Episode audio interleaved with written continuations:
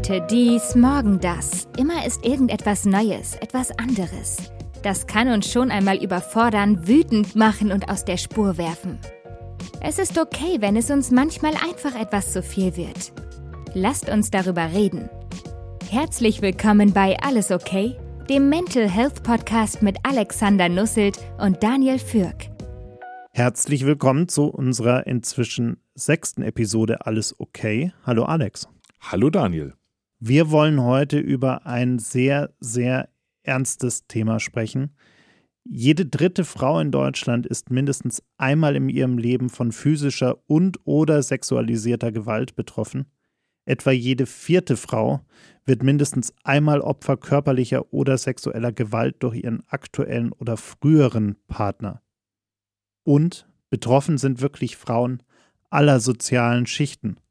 Das sind alarmierende Zahlen, tragische Zahlen und wir wollen heute so ein bisschen darüber reden, wie Frauen in solchen Situationen geholfen werden kann.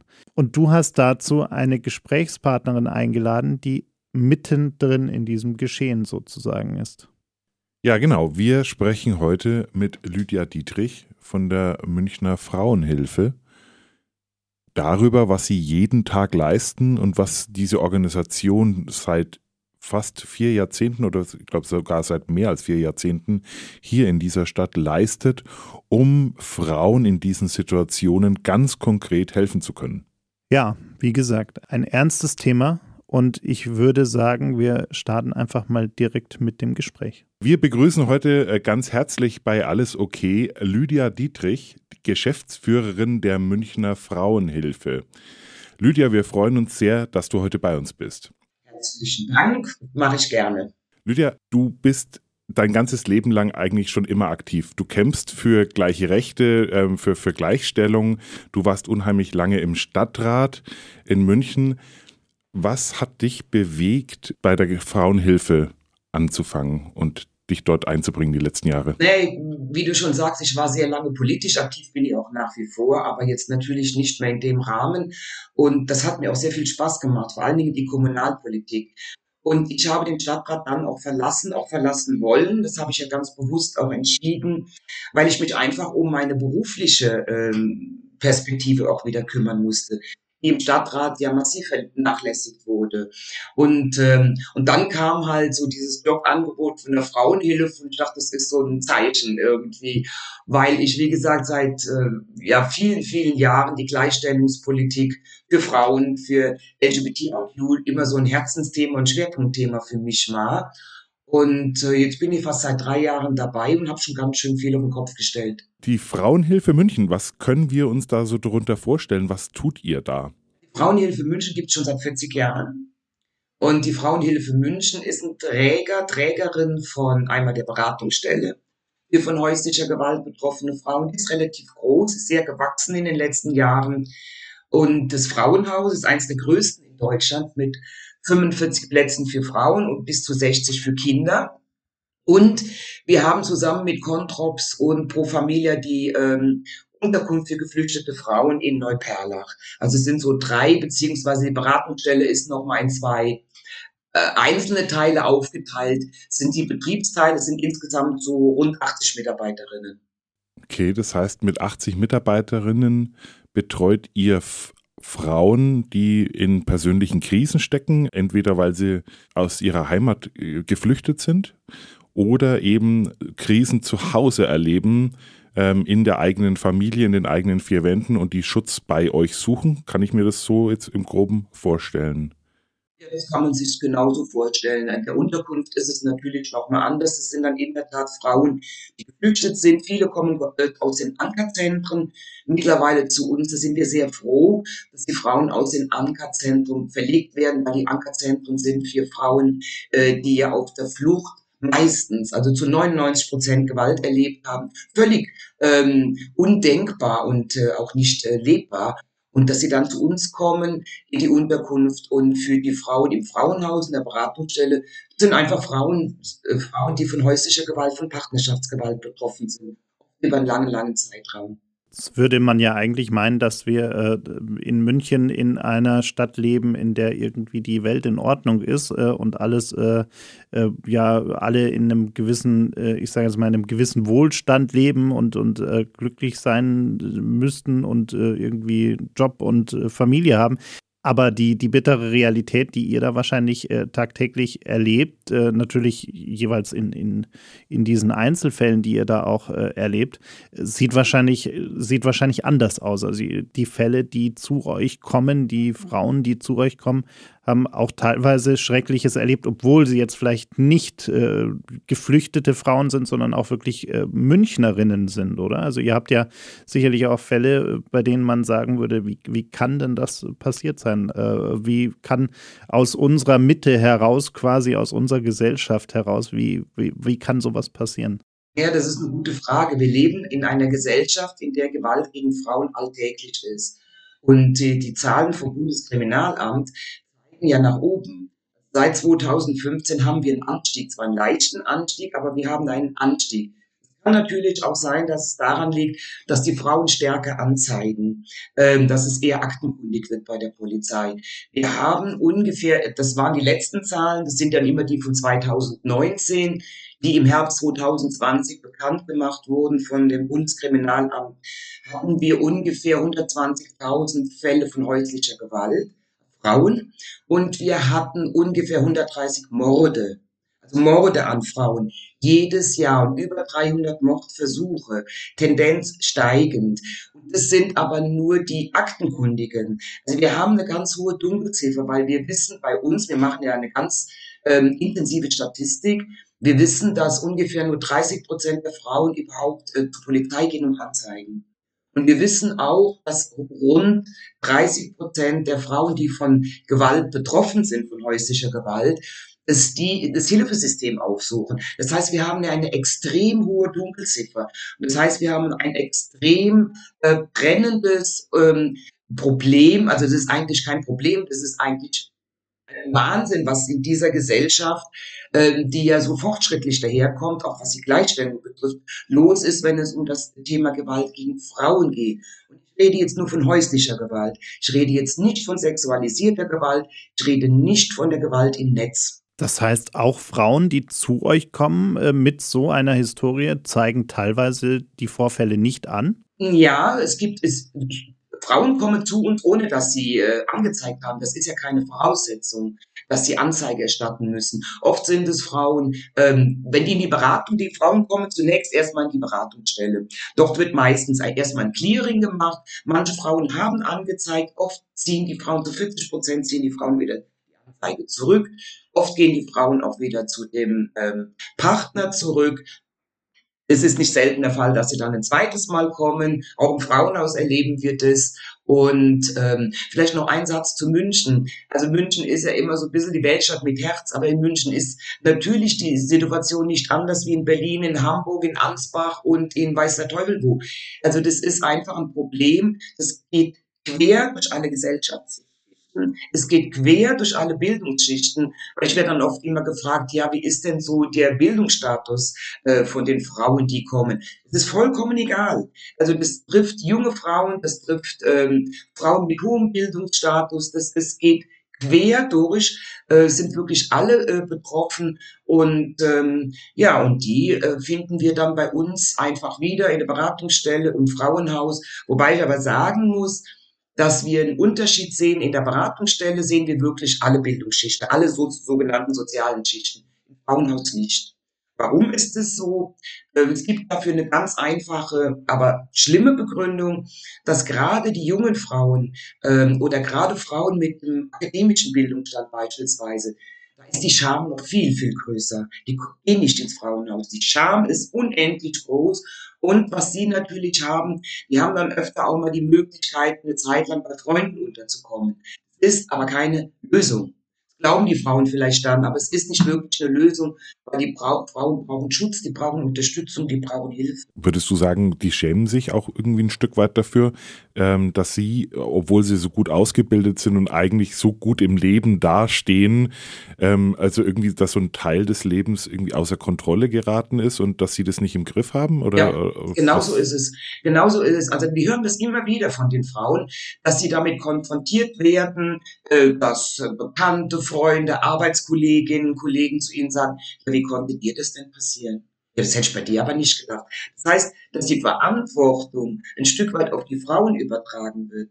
Also das ist unglaublich, ja. Aber das passiert den Frauen. Und, ähm, und das nehmen die dann tatsächlich auch an. Ja, wie konnte mir das denn passieren? Also es ist ja nicht etwas, was sie bewusst herbeigeführt hat. Es ist, sie ist ja Opfer.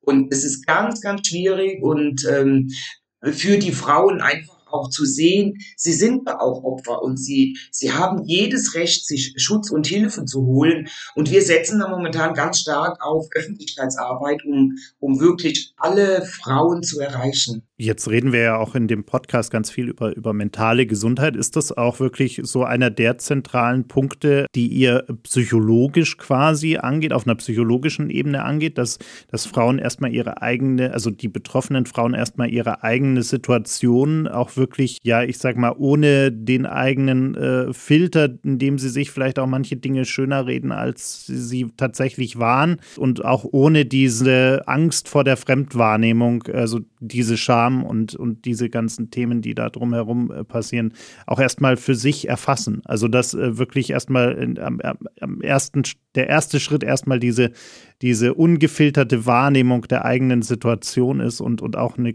gewisse ja, vielleicht äh, Schaffung von einer Akzeptanz der Situation, in der man da gerade steckt, damit man auch daran arbeiten kann, damit man daran was ändern kann.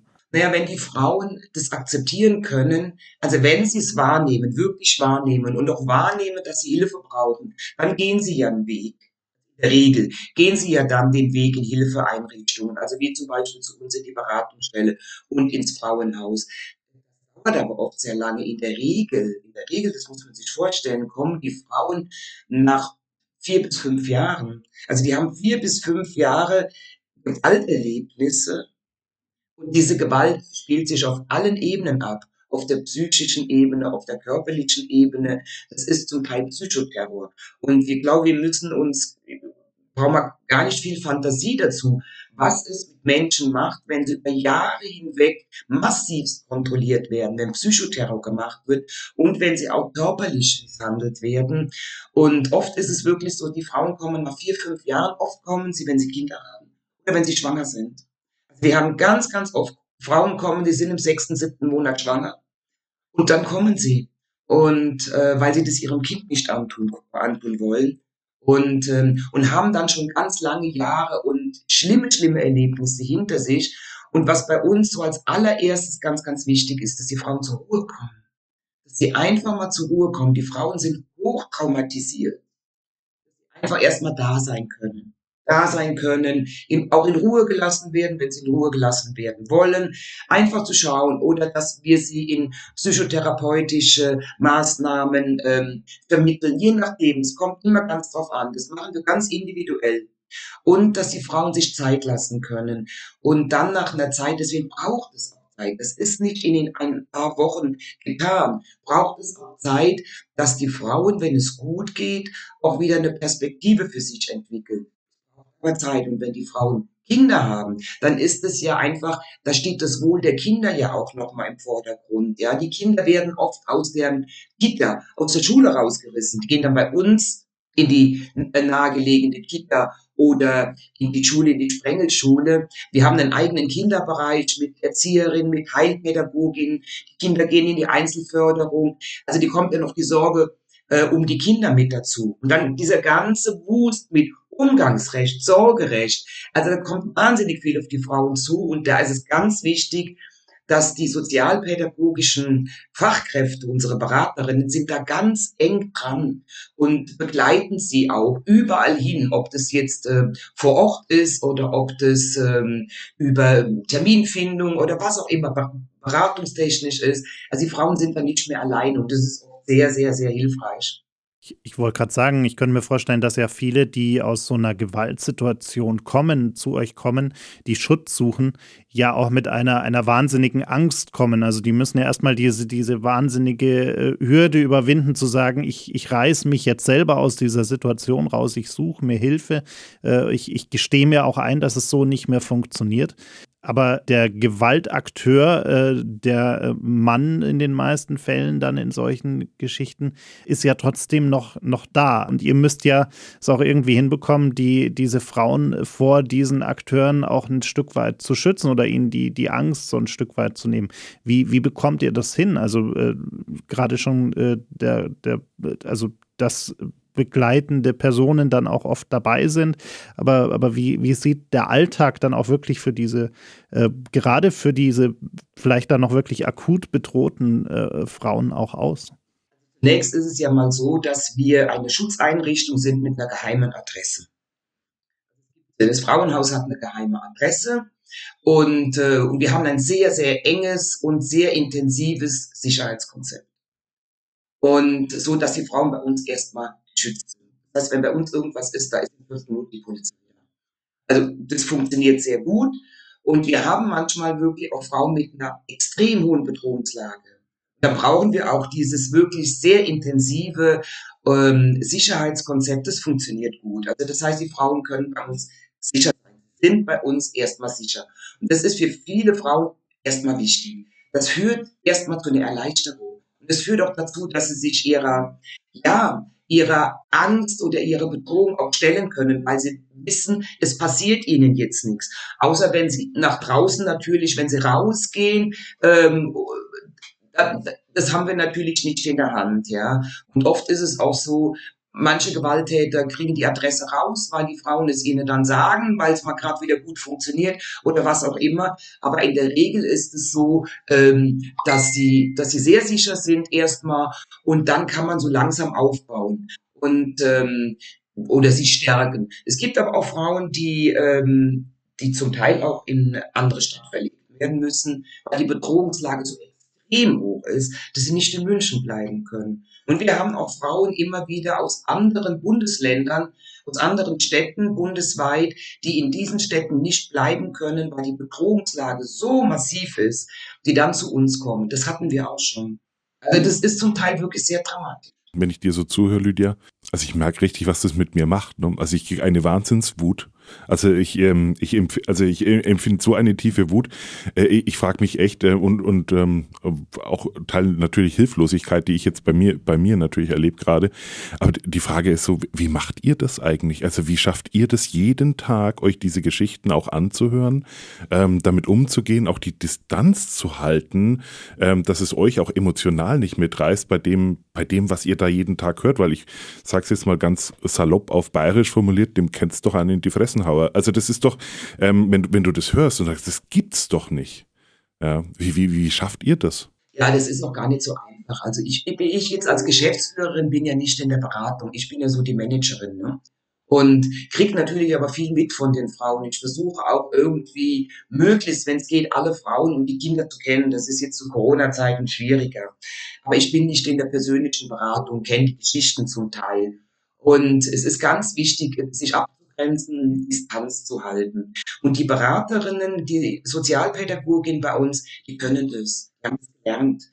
Die haben das gelernt, die haben auch die entsprechende Ausbildung. Äh, das ginge sonst gar nicht. Und wir haben natürlich sehr intensive äh, Supervision und Austausch und so. Die, die, die können das wirklich. Also ich habe Beraterinnen da, Mitarbeiterinnen, die sind seit 20 Jahren da. Es macht denen wirklich Spaß.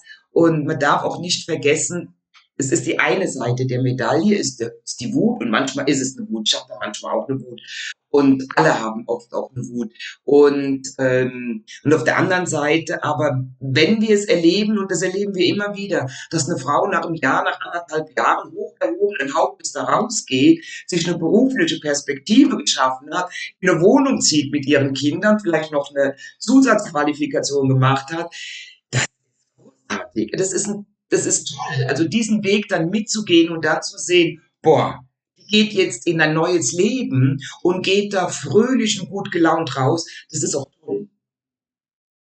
Gelingt aber nicht immer. Ich wollte gerade sagen, wie, wie gelingt denn dieser Weg zurück in den Alltag? Das stelle ich mir ja wahnsinnig schwer vor. Wir haben vorhin schon drüber geredet, die sind die Frauen sind ja teilweise sehr, sehr lange bei euch, äh, leben in diesem Umfeld, äh, bekommen natürlich auch mit, wie es anderen Frauen ergangen ist. Äh, ich ich glaube, vielleicht, vielleicht das zuerst. Äh, wie, wie ist denn äh, dieser Umgang der Frauen auch miteinander? Ist das so eine ja, ich will jetzt mal, äh, vielleicht ein bisschen überspitzt gesagt, aber so eine Art Leidensgemeinschaft, wo man sich auch gegenseitig austauscht und unterstützt, auch indem man äh, den anderen untereinander zeigt, äh, hey, ihr seid nicht alleine, uns ging, ist was ähnliches passiert. Man muss sich auch, vielleicht gerade wenn es auch um die Scham geht, über die wir gesprochen haben, dass das auch so ein Stück weit hilft, äh, wenn man auch merkt, äh, man ist nicht alleine. Beides. Auf der einen Seite ist es in der Tat so, dass die Frauen helfen sich untereinander. Die helfen sich untereinander, indem sie sich gegenseitig stützen. Sie helfen sich untereinander, indem sie sich gegenseitig die Kinder betreuen.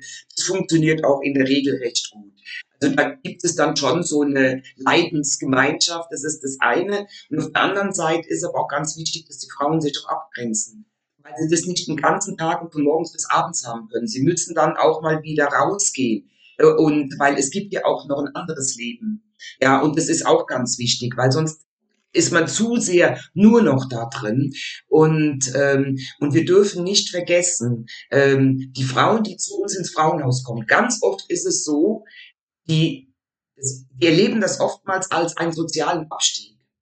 Die Frauen gehen, verlieren ihren Job, müssen ihren Job aufgeben, weil da können sie nicht mehr hin, weil der Gewalttäter vor der Tür steht.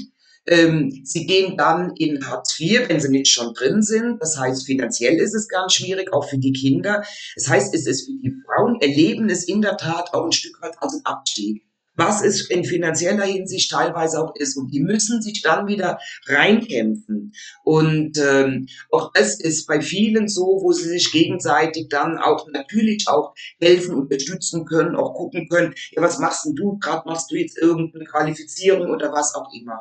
Aber sich zurückzukämpfen wieder ins Leben, in den Alltag, ist ganz schwer, weil das ist mit viel Energieaufwand, mit viel Kraft und auch mit viel Mut verbunden also wenn ich das mal ein bisschen zurückdenke, war, es war ja oft das Argument, dass früher die, diese Abhängigkeit, auch vor allem diese finanzielle Abhängigkeit in, in, einer, in einer Ehe so stark war, also in einer, in einer, in einer heterosexuellen Ehe, ähm, dass die Frauen sich genau aus dem Grund, weil sie finanziell abhängig waren, ähm, gar nicht aus dieser Beziehung lösen konnten.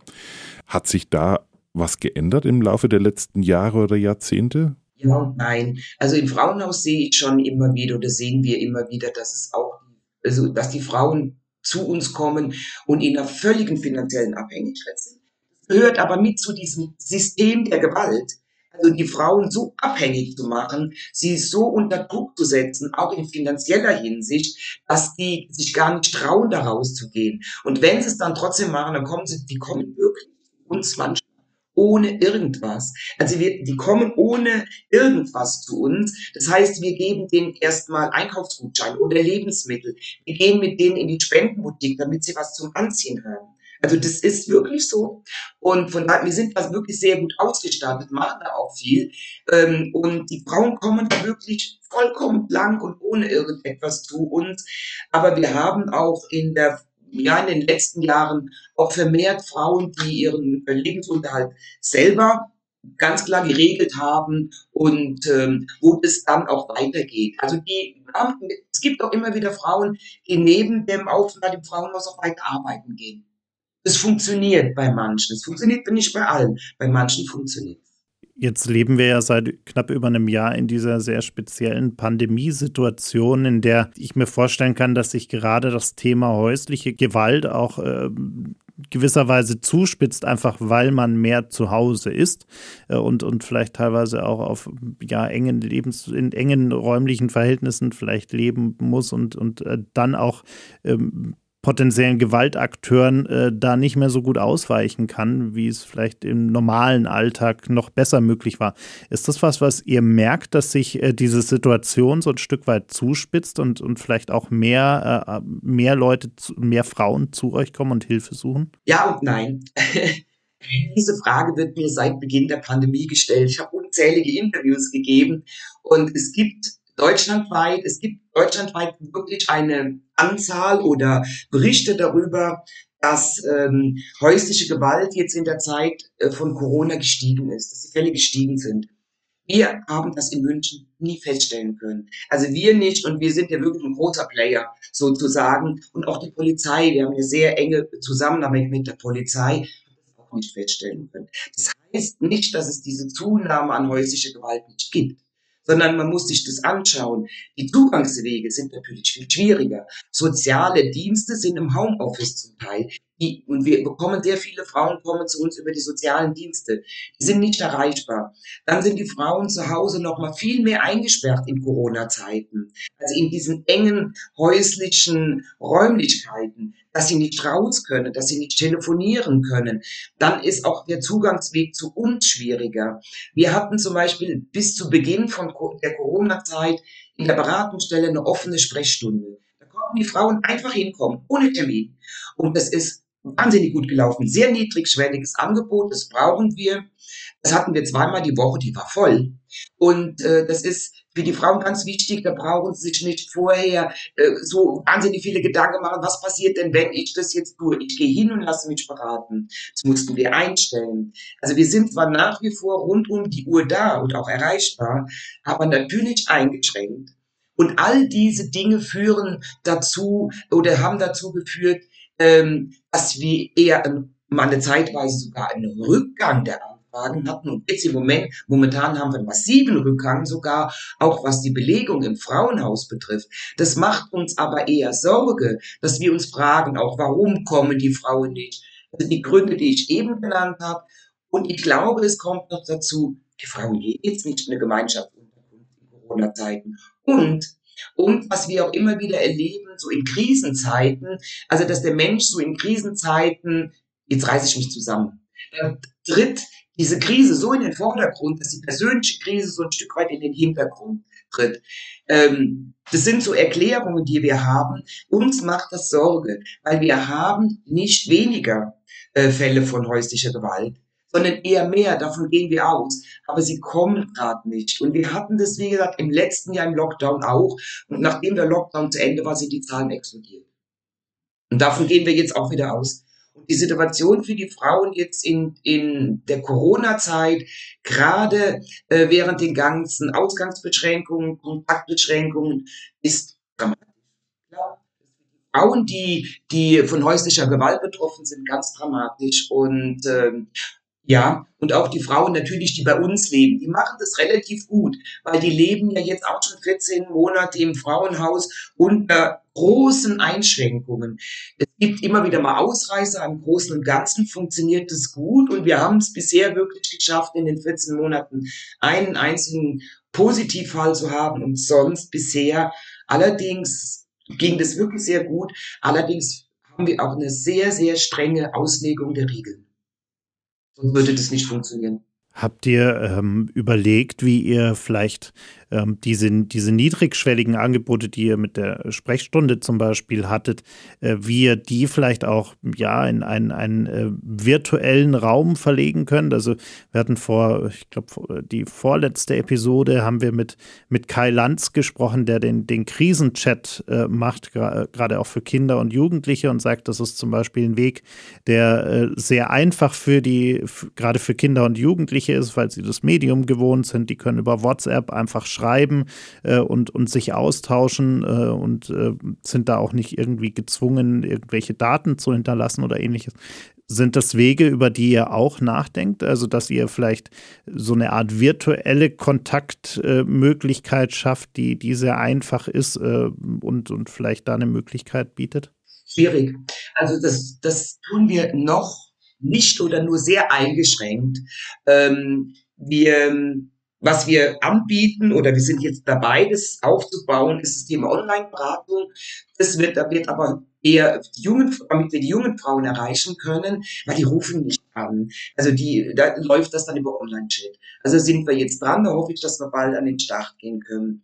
Und über virtuelle Formate, äh, beispielsweise über so Videokonferenzen, das machen wir nicht machen wir noch, noch nicht. Also vielleicht wird es auch kommen, aber momentan noch nicht, weil wir, also wir haben noch mit den Frauen gesprochen, die würden es nicht tun. die würden das, die würden das nicht tun. Also das ist für die Frauen, die brauchen das Gegenüber. Oder die brauchen die, die zumindestens auch, auch am Telefon hören, die Stimme. Also das ist ganz schwierig. Und stellt, stellt euch mal vor, die ist jetzt zu Hause, sitzt da am Rechner. Also es geht gar nicht. Also das ist noch gar nicht vorstellbar. Und es ist auch aus unter Datenschutzgründen schwierig. Also auch was die Rückverfolgung betrifft. Das sind Formate, die werden mit Sicherheit kommen. Aber momentan äh, äh, machen wir das nicht, weil wir auch, weil die Frauen das nicht annehmen. Was wir machen, wir machen Walk and Talk, machen Click und Meet, wir machen Walk and Talk. Heißt, wenn die Frauen anrufen, eine Beratung haben wollen und ähm, dann gehen wir mit denen spazieren, also eine Beratungsstelle, gehen mit denen spazieren. Also auf diesem Weg. Und das wird sehr, sehr genutzt. Das ist, äh, das ist unser Angebot. Ja. Das klingt gut. Also Click and Meet, der setzt sich ja jetzt auch ähm, im Laufe der letzten Wochen und Monate ganz gut durch. Ich habe mir auch gerade ein bisschen drüber nachgedacht. Also so diese, ich könnte mir vorstellen, also gerade so Sachen wie WhatsApp, also den Krisenchat oder oder oder, in einem Umfeld zu nutzen, wo du nicht weißt, ob der Typ da hinten ähm, sein Controletti auspackt und sobald er irgendwie den kleinsten Indiz findet, äh, hast du die nächsten Wochen wieder, um dein Leben zu bangen. Ich glaube, dass das gerade, also ich glaube, dass diese dieses, diese Form wahrscheinlich echt schwierig ist, ähm, weil es eben nachvollziehbar sein könnte für jemanden, der zu Hause die Kontrollsucht walten lässt. Auf der einen Seite, auf der anderen Seite habe ich mir gerade so gedacht, also als du Click and Meet angesprochen hast, ich meine, wenn man da so einen Termin online ausmacht und man hat dann irgendwie so hier, ich soll einen Blumenstrauß abholen, weil ich habe jetzt irgendwie, also die Frage ist halt, was man kriegt. Ne? Ich meine, ich habe gerade mal so an die berühmte braune Einkaufstüte gedacht äh, von, von noch vor 20 Jahren in manchen Läden. Also die Frage ist, was steht auf dem Label drauf und was kriegt man wirklich, ähm, wenn man einen Termin ausmacht. Ähm, du hast äh, eingangs was gesagt ähm, und zwar, du hast ein bisschen was auf den Kopf gestellt die letzten Jahre bei der Frauenhilfe. Das heißt, es hat sich was verändert oder es verändert sich was bei euch. Was, was, was verändert ihr? Naja, als ich angefangen, vielleicht nicht auf den Kopf gestellt, aber ich denke, viel in Bewegung gebracht. Ähm, also ich bin ja nur wirklich ein, ein, Mensch, einfach aufgrund meiner politischen Biografie, die politisch denkt und politisch handelt und politisch strategisch denkt. Und, ähm, und von daher war es mir ganz wichtig im Bereich auch ähm, ja politisch strategischen Denken und Handeln die Frauenhilfe aufzustellen, weil ich sehe, dass wir als Frauenhilfe auch einen politischen äh, Auftrag haben. Ähm, und das kombinieren mit einer aktiven Öffentlichkeitsarbeit. Das machen wir. Wir haben jetzt diese U-Bahn-Deckenplakate. Wir waren dann vor zwei Jahren zum ersten Mal beim Christopher Street Day. Wir haben das Leitbild, das war eins der ersten, was ich geändert habe, war das Leitbild geändert und haben das Thema LGBTIQ mit reingenommen. Haben noch entsprechende Fortbildungen gemacht. Das heißt, A, sich zu öffnen, B, auch äh, politisch äh, strategisch zu wirken, nach außen hin, um einfach ähm, ja unseren Auftrag mehr Frauen zu erreichen, auch ähm, gesellschaftspolitisch auch nochmal klar und deutlich zu machen, um was geht es hier eigentlich, um was braucht es und wie muss Politik handeln. Also auch da, und da nutze ich natürlich auch Kontakte oder ja, und versuche das immer wieder auch deutlich zu machen. Das ist ganz wichtig, das ist unser Auftrag auch und ich sehe das als unseren Auftrag. Oder wir jetzt beispielsweise, wir legen ein relativ großes Programm auf Prävention Prävention, wie können wir Kinder, Jugendliche, Mädchen und Jungs erreichen, bevor sie Opfer und Täter werden. Wir machen eine ganz enge Zusammenarbeit mit dem Männerinformationszentrum München. Mit denen arbeiten wir ganz eng zusammen, die ja eine ganz hervorragende Täterarbeit machen. Und, ähm, und das ist gut, weil das brauchen wir auch. Und ja, also da passiert ganz viel und jetzt sind wir schon wieder am Überlegen, was wir dieses Jahr für den CSD für einen Filmbeitrag machen. Weil der Spaßfaktor darf ja auch nicht zu kurz kommen. Das ist super, ja genau. Also ich äh, und ich glaube, damit lassen sich diese Nachrichten oder diese Messages, die ihr zu verkünden habt, auch ganz anders transportieren. Ja, also damit erreicht man wahrscheinlich auch ähm, viel mehr Menschen und ähm, und es nimmt dem Ganzen vielleicht auch ein bisschen die Schwere. Wir wissen ja alle, wenn wir was angehen oder was verändern wollen, wenn es sich leicht anfühlt, und einfach, dann, dann ist es äh, noch was ganz anderes. Du sprichst das Thema LGBTIQ an und, und, und CSD. Jetzt äh, schoss mir natürlich eine Frage durch den Kopf. Gewalt in lesbischen Beziehungen? Gibt's das? Ja. Ja, natürlich.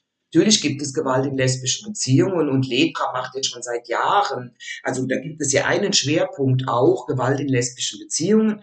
Die beraten auch entsprechend ähm, und das ist ein, ja, natürlich ist das ein Thema. Und wir haben dann gesagt, okay, ähm, wir wollen für alle Frauen da sein, Sternchen. Und ähm, haben dann auch die entsprechende Fortbildung. Also alle Mitarbeiterinnen wurden geschult äh, von Lepra und es wird noch nicht so angenommen. Also es waren auch schon lesbische Frauen da in der Beratungsstelle und das ist ganz klar, die würden wir aufnehmen, logisch. Und was wir schon geplant hatten und terminiert hatten, war die Fortbildung in Sachen Transgender. Da hatten wir schon die Marie Günther aus Berlin ähm, für eine Fortbildung öffnen ähm, in Richtung Transfrauen. Das musste ist dann leider Corona zum Opfer gefallen. Aber wir hatten das Glück, wir hatten vorher Tessa Ganserer mal bei uns ähm, bei den, in so einer Mitarbeiterinnenversammlung und es war richtig gut, weil ich richtig gemerkt habe, während die Tessa einen Vortrag gehalten hat, sie spricht ja dann nochmal sehr viel über sich, da habe ich nicht gesehen, wie die Lampen angingen, so zack, zack, zack. Und das war so großartig, so, weil, ja, und weil mein Ziel wäre es auch, dass wir uns in diese Richtung öffnen, wobei ich aber trotzdem glaube, dass wir für die Transfrauen ähm, was Eigenes brauchen. Äh, ich glaube, wir brauchen was Eigenes. Ich glaube, wir brauchen auch deswegen was Eigenes, eine, eine, eine Wohnung, Wohngemeinschaft, wie auch immer. Weil ich glaube, dass eher die Angst bei den Transfrauen noch viel sehr groß ist, in ein Frauenhaus zu gehen. Also, ne? also das müssen wir, da muss noch viel passieren. Und wir wissen, dass äh, wir wissen, dass die Gewalt gerade bei Transfrauen, Transmännern nicht gering ist. Also so, ja, also da ist noch schon noch viel, äh, viel, viel zu tun. Also jetzt kann ich mir wirklich gut vorstellen. Jetzt, jetzt stelle ich mir gerade so ein bisschen die Frage, wir sprechen jetzt viel über die Stadt, also viel über München, ist ja eine große Stadt und wir haben ja auch einen großen Einzugsbereich hier in München natürlich.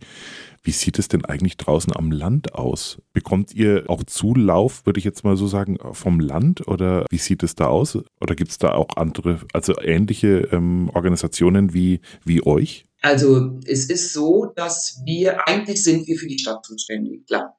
Aber natürlich lehnen wir keine Frau ab, wenn die jetzt aus dem Landkreis Miesbach, Erding oder sonst woher kommt. Das ist ja ganz klar. Es gibt auch im Landkreis Frauenhäuser, aber das ist dann ein oder zwei Frauenhäuser mit fünf Plätzen. Das reicht ja hinten und vorne nicht. Ja. Also von daher kommen die in der Regel dann auch noch eher nach München. Und wenn wir Platz haben, nehmen wir sie auch auf. Ähm, also auf dem Land ist es auch nochmal schwierig mit der Anonymität. Ja, wenn sie, wenn du jetzt auf einem kleinen Dorf äh, eine Frau Opfer von Gewalt bist, dann kriegen das dann vielleicht die Nachbarn oder wer auch immer noch mal eher mit und wissen dann, ah, das nächste Frauenhaus ist da und da, jetzt ist die nicht mehr da. Also für die Frauen ist es oft dann sogar geschickter, wenn sie zu uns kommen.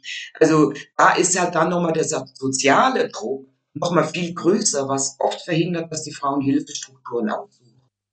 Also ich stelle mir das ehrlich gesagt auch, ich komme ja selber auch vom Land und ich, ich ähm, die Frage ist ja immer, wo fängt Gewalt an, wo hört sie auf? Also das ist ja, wir reden ja nicht von, von, von ganz, immer nur von ganz klaren Zuständen, sondern wir reden ja auch oft davon, ja, was sind denn auch schon vielleicht so die kleinen ja, Boshaftigkeiten am Tag und was ist auch gesellschaftsfähig? Ne? Also wenn ich mir jetzt mal so ein, ein Leben am Dorf vorstelle, wo vielleicht auch völlig normal ist, wie man, dass man irgendwie vielleicht nicht ganz wertschätzend miteinander umgeht, dann schleicht sich das vielleicht auch so ein. Und die Frage ist, an wen wendet man sich denn ähm, auch dann wenn man es irgendwie, man merkt, dass es nicht stimmt, aber man kann auch mit niemandem reden. Ne? Also und das, was, was mit der Anonymität, könnte ich mir, könnte ich mir schon gut vorstellen, dass das eine große Herausforderung ist.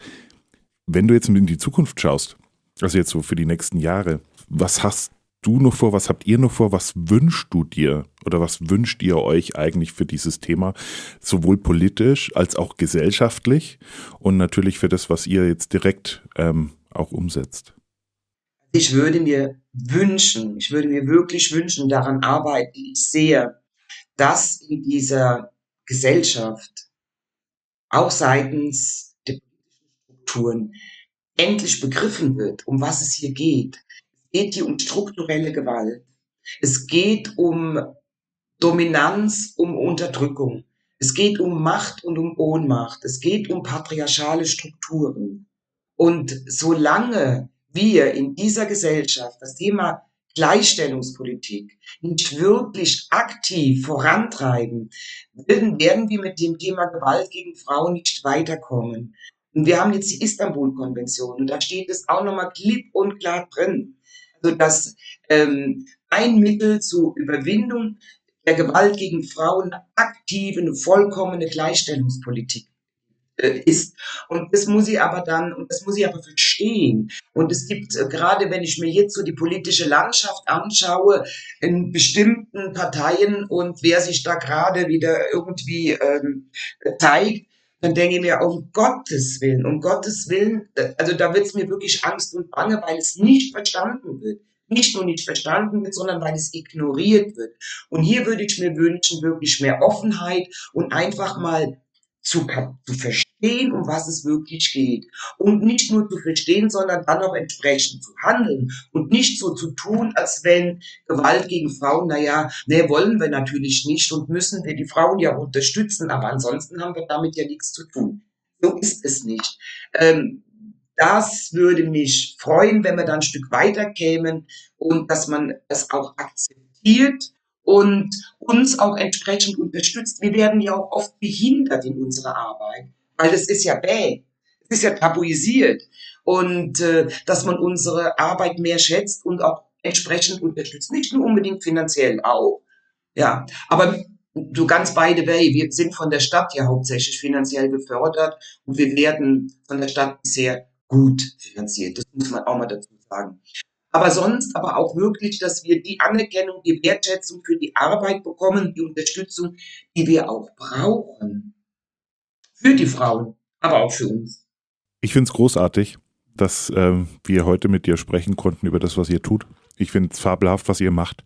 Es ist in Worten fast nicht auszudrücken. Vielen Dank dafür, ähm, dass es euch gibt. Und ich kann mir im Moment auch niemanden irgendwie besser vorstellen, in dieser Rolle dieses Thema nach außen zu tragen, aus diesem Schatten hervorzuholen und einen ganz anderen Anstrich zu geben, ähm, so wie du das machst. Und ich wünsche dir, euch dafür ganz viel Kraft und Energie ähm, für, die, für die nächsten Jahre und ähm, auch ganz viel Unterstützung.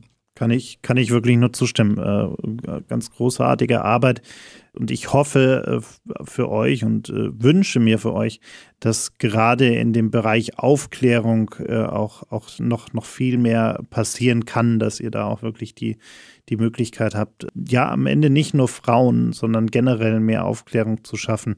Dafür dass Gewalt nicht normal zum Alltag gehört. Äh, das auch sehr schnell, also äh, auch wo du gerade meintest mit, naja, ab wann geht es denn los? Ich, ich glaube, es geht sehr, sehr früh los und dass da auch wirklich diese Aufklärung dafür da ist, dass man äh, da auch, wenn es schon, schon bei kleinen Dingen anfängt, man laut erstmal Stopp ruft und wenn das nicht hilft, sich dann auch wirklich Hilfe sucht. Danke an euch, dass ihr euch dieses Themas angenommen habt. Finde ich auch ganz großartig. Hat viel Spaß mit gemacht, mit euch zu sprechen und die Ernsthaftigkeit, mit der ihr dieses Thema angeht, ist wirklich toll. Vielen Dank dafür. Sehr gerne und danke dir.